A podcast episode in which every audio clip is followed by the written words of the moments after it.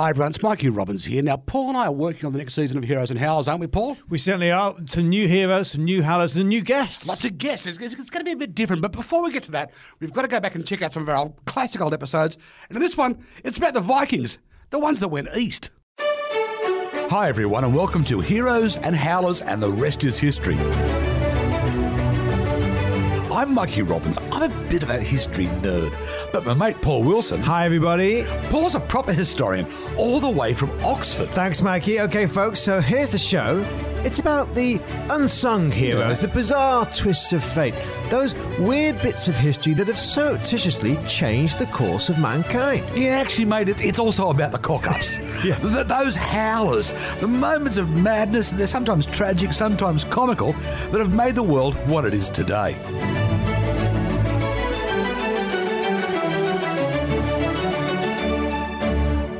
G'day, folks, and today we're going to be talking about those wacky warriors of the wide ocean, the Vikings. That's right. And uh, no, we're not talking Ragnar Lothbrok and all those ones you see on the TV series, you know, Shaggy Beaches, all that kind of thing. Um, to be honest, I'm not going to even comment about those rip bodices and axe wielding in uh, berserkers. No, in fact, the less bodice talk, I, I think it's the best. But today we are actually talking historical, not television Vikings. That's right, Mikey, because we've not got one horn helmet between us, have we? No, mate. In fact, I think most people know by now that the horned helmet, the Viking horny helmet, is a myth. It's in- That's right. In fact, it can be traced back to well, one of my favourite Bugs Bunny cartoons, which is based, yeah, with Elmer Fudd, which is based on where we get the the old horned helmet from, which is Wagner. Yeah. it's one of those things. Quite The often- ring, that's the, right. The ring cycle. Quite often, if something feels a bit whiffy, I tend to blame Wagner. Yeah, he's a howler, all right. But today we're talking about real Vikings, what we call, or what we're called, the Sea Kings, the Sekonugla, which is. Okay, okay, mate. I'll tell you what. That's my bad pronunciation for once. And let's not use that word again. Yeah, exactly. This, if you look in the Norse sagas, Yeah. that's what the names are for these Viking chieftains, the Sea Kings, because they really were the kings of the sea, um, and also, of course, the rivers. Now, nowadays, you know, we talk about, or we consider the sea as a bit of a divider, don't we, Mike? Yeah, you know, exactly. The border separates one side from the other. You know, English Channel separates England from uh, from France. And let's face it, most countries these days patrol their borders on the ocean. That's right, yeah. The Mediterranean separates Europe from Africa, the Atlantic separates the old world from the new world, doesn't Right, it? Yeah. yeah. But back in history, Mike, the interesting thing is the sea and the seas, they were the main highways yeah, that brought people together. They were the heart for these common cultures. Yeah, so when you look at ancient Greece, sure, Right. you've got the peninsula with all the, the great Greek cities, but you've also got all those Ionian states um, on the other side That's of the Aegean Sea. modern, modern Turkey. Modern day Turkey, modern day Anatolia, right? You know, your Miletus, your Ephesus, uh, Smyrna, what's modern modern day Izmir, isn't it? Right. Um, so in the heart of that, the Aegean Sea doesn't separate them; it brings them together. It binds that Hellenic world together. You know? and then of course, you know, a bit later on, you've got the Celts. They use the sea as their highways from the west coast of Scotland to Cornwall to Brittany, right down to northwest Spain. You know, and you can see that today in the football teams. Yeah, you've got Oh, yeah? Glasgow Celtic up in Scotland, then you've got Celta Vigo down in Galicia, you know, northwest Spain. Because in many ways, especially in the olden days, it was Mm-hmm. easier to travel across the seas in your boat than it was to go over a mountain or to go inland where there might be, you know, baddies waiting to capture you. And in many ways, actually, the Celtics were early forerunners for the Vikings, weren't they, Mikey? Because, you know, with the Vikings with their great long ships. So because the Vikings had the technology. Yeah, well, they had those amazing, you know, you know obviously very uh, fearsome longships, but they were technologically very advanced. You know, they could use oars, but they could also use sails. And from Denmark and, and Norway, you know, they're coming down in their hundreds, even thousands, to Normandy, Northern Britain, the Orkneys, Faroe, Shetlands, Iceland, Greenland, even North America, as we talked about in the other episode, didn't we? Eric the Red and Leif Erikson. Precisely. And later on, you then have from Normandy, you got them going again like a sort of second wave. Yeah. And you got people like Roger, the great Roger of Sicily, who's one of, and then maybe. I'm sorry, I'm sorry, mate. The Great Roger of Sicily. I know, but may, well, yeah. maybe a hero for a later episode. Yeah. But he he goes down, he takes Gibraltar, Malta, and of course uh, Sicily. Because you have to remember, you know, I mentioned technology. Those Viking longships at the time, Mm. the only thing I can really com- compare them to now, in terms of how cutting edge they were, is you, you see the new carbon fibre boats doing the Mm. America's Cup. Yep. I mean, they were at the cutting edge of nautical technology. That's right, and I think that's the, the key here. Because you know, we talk about Vikings as these big hairy barbarians coming and raping and pillaging, and you know, but they're also at the same time they were looking at trade, Yep. um, and yeah, they're very sophisticated people. Well, I'm glad you mentioned that, mate, because yes, they might have been hairy, but the way that know, they often get you know described or, or, or considered Hmm. is sort of like a, a smelly um, bikie gang with boats. Yeah. And they weren't. They were actually a very well groomed people. Hmm. Archaeologists have found recently in, in burial mounds razors, tweezers, combs, and even bone earbuds for, Oh, for cleaning out the wax. Now, Like, sort of early. Okay, yeah. exactly. And they're also uh, well chronicled to bathe at least once a week, which Right. is way ahead of the European norm at the time. Right. And being Scandi, they loved nothing more than sitting in a hot tub. Oh, Well, a yes. hot, a hot, Hot spring. spring, yeah, You know, yeah, Hot yeah. springs everywhere. So, Yeah. so, so they didn't smell. And the, they were, well, they weren't all blonde, but they did like appearing blonde if That's they weren't right. blonde. Yes, yes, yeah. They, they, they die, would they dye Well, their, see, their hair or it's- it's even one- their beards? I think. It's one of those things where it might have been a necessity and also to a fashion trend because they would dye their hair with lye and potash. Right. This also had the upside of killing head lice. Right, right, Which is a good thing, particularly if you're cramped together on a boat. And the guys would dip their beards. But the one thing. Mm. I didn't know, and this comes from Middle East chroniclers and also to some European ones, they talk about Vikings of both gender using kohl. K O H L. Mm. It's- yeah. It's a rather. Yeah, the black, that black sooty yeah, stuff. Yeah. Mm. and, and requires a fair amount of, of chemical knowledge to make this stuff. And they would wear it. Well, some scholars like to say that they, they would wear it under their eyes to stop the reflection off the snow and off the sea. Bit Right. like bit like NFL players. Oh, yeah, yeah, at- yeah, at, yeah, at a night game. Yeah. yeah, or maybe they just wore it because it looked good. and if you don't think a bunch of weirdos wearing eyeliner is scary, go and rewatch A Clockwork Orange. Yeah, that's right, Mikey. Because yeah, reputations did precede them, you know, as these marauders and the barbarians. But really, you know, they were sophisticated, and they weren't just there to smash and grab. They were also very, very important traders. You know, they were key traders. They were from the Amber Road up in the Baltic. And the interesting thing is, they weren't just trading west. Right. Oh. You know what we what we normally think of as Vikings going to Britain and normally the, And Ireland. They were also trading east. Ah. Right? Because the Norwegians, the Danish may have gone west, but the Swedes, their focus was always eastwards. The Swedish Vikings, yeah, they'd go through the Baltic, they'd go into what's present day Russia, Ukraine. Um, and that, of course, is where we get the name Russia, Russians from, because the Slavs who lived in the Ukraine and what is now Russia, they gave them this name, the Rus um, which we pretty sure comes from the Finnish word ruotsi, uh, which was the Finnish word which they called these Swedish rowers, these Swedish oarsmen, um, and coming from particularly from that Swedish region of Roslagen. All right, but the, these Swedish rowers, Mm. they weren't just going in to get a bit of amber from, from the Baltic Mm. and head back. They actually established large, large, That's right. large populations there. and this is my uh, hero for today's episode, actually, Mikey, because I think it's one of the really missed points of Yeah. particularly Viking history is that as much as they conquered and went to the west, they also set up this massive tra- trading empire and colonized to the east as well. So, So your hero- yes, hero, this so my guy is the Rus chieftain Rurik, and I think he was one of the great conquerors because he unified all the tribes. He established the kingdom of Novgorod in the 9th century. So we're in the 9th century now. Yeah, um, he established his Rurik dynasty. Oh, hang on, I've heard of this, yeah. Yeah, well, this is the dynasty that becomes the Grand Duchy of Moscow, that becomes the Romanovs, that becomes Tsar Nicholas II. So we're talking Vikings today, but not just any Vikings. Paul's talking about his hero, Chieftain Rurik, and the Vikings that went east. That's right. So in 862, they build Novgorod. Now, Novgorod means new town.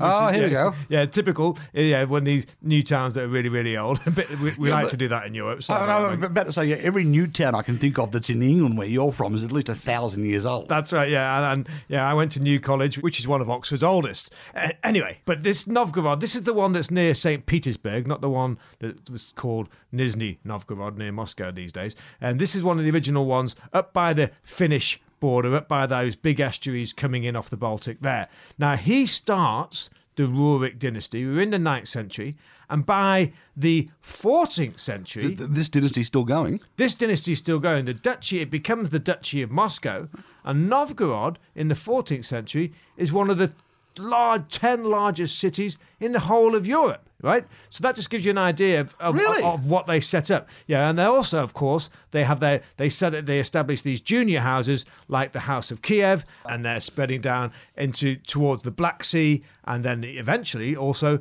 to the Caspian, because these guys, like I said, they are looking. They sure they they they're looking to conquer, but they're looking to trade. Now, when you say trade, mate, what are they really looking at? Because yeah, let's face it, you're travelling in a certain direction because you're after certain things. That's right, because in Europe at this stage, you've had the Dark Ages, yeah. So Yeah. a lot of wealth has disappeared. You know, it's the real wealth now is in the east, in the Abbasid Caliphate, which has the great silver coins, hmm. and in Byzantium, Which I, tell me, let me guess, gold.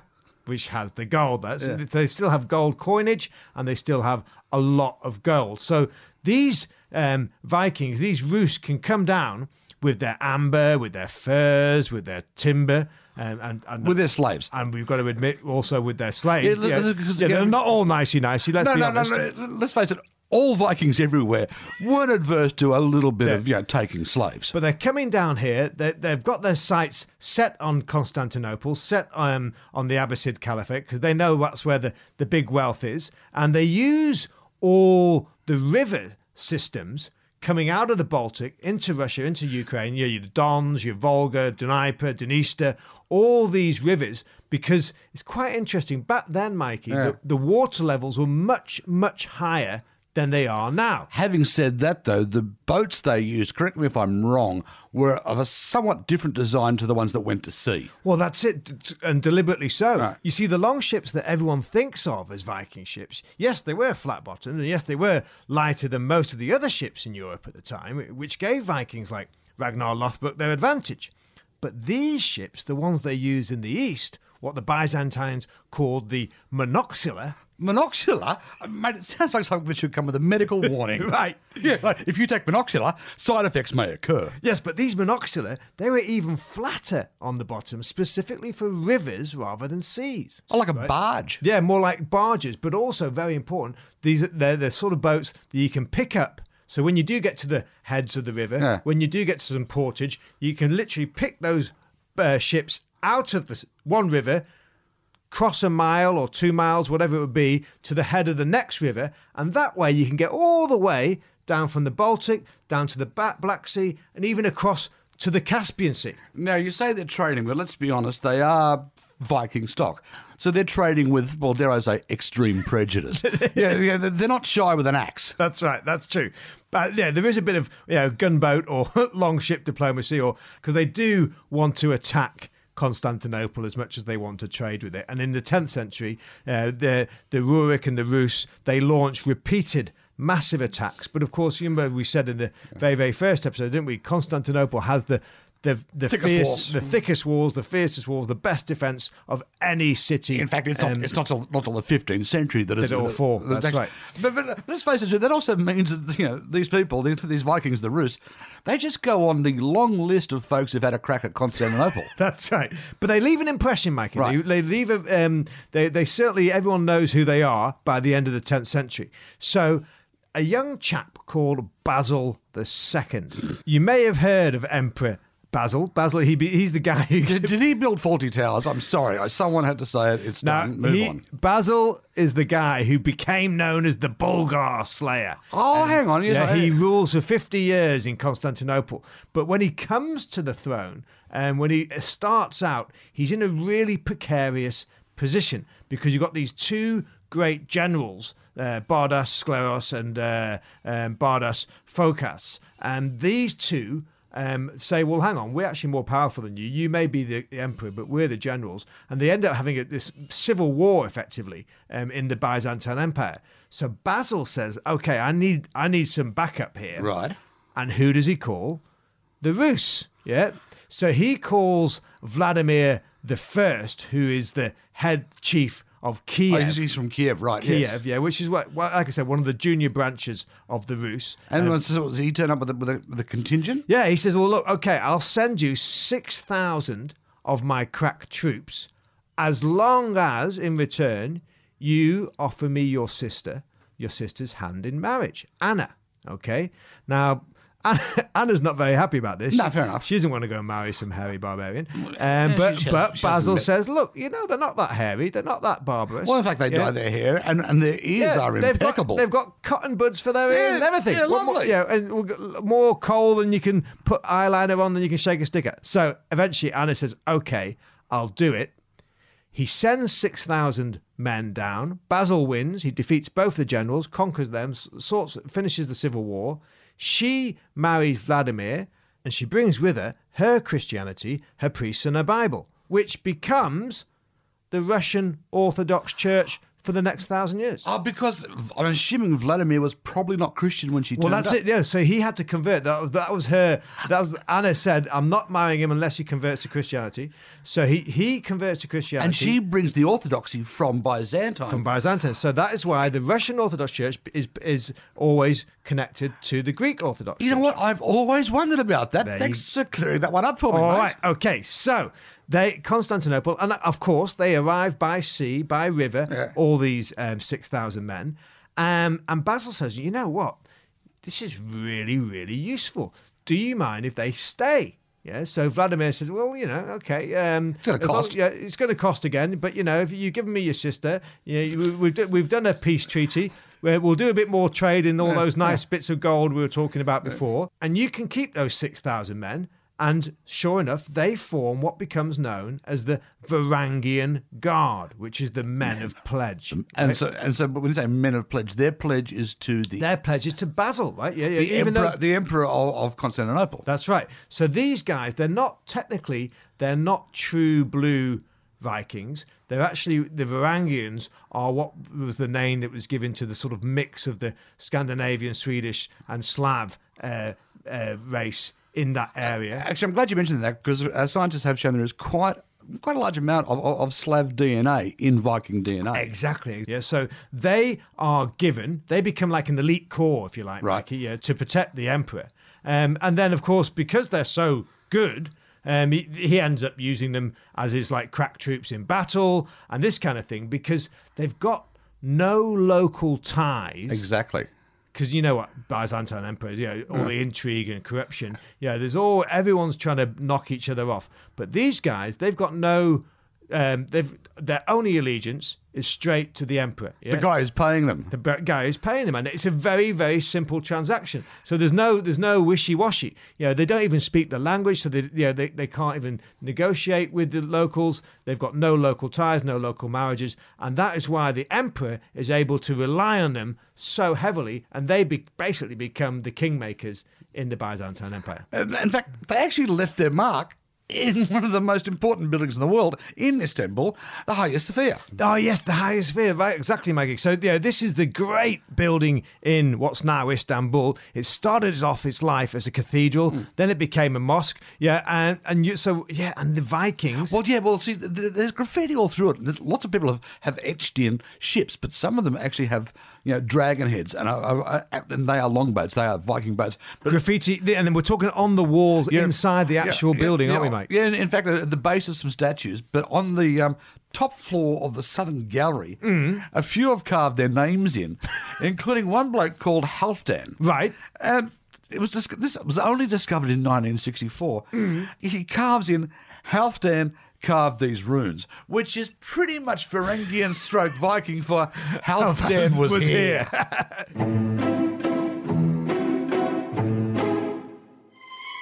We're talking about Vikings, but particularly we're talking about those Vikings that went east. Yes. And in particular, the Varangian Guard. The Varangian Guard. Now, were these guys, you know, I'm assuming they were well rewarded. Oh, very much so, Mike. Yeah, yeah. These the, the emperor loved these guys, and yeah, they would he would give them their silks, he would give them gold, and uh, this is a nice story um, from one of the sources that says on the night of each emperor's death, because they were handed over from one emperor to the next. Right. But on the night of the emperor's death, they had the right to run to the imperial treasury, and each man was allowed to take as much gold as he could personally carry.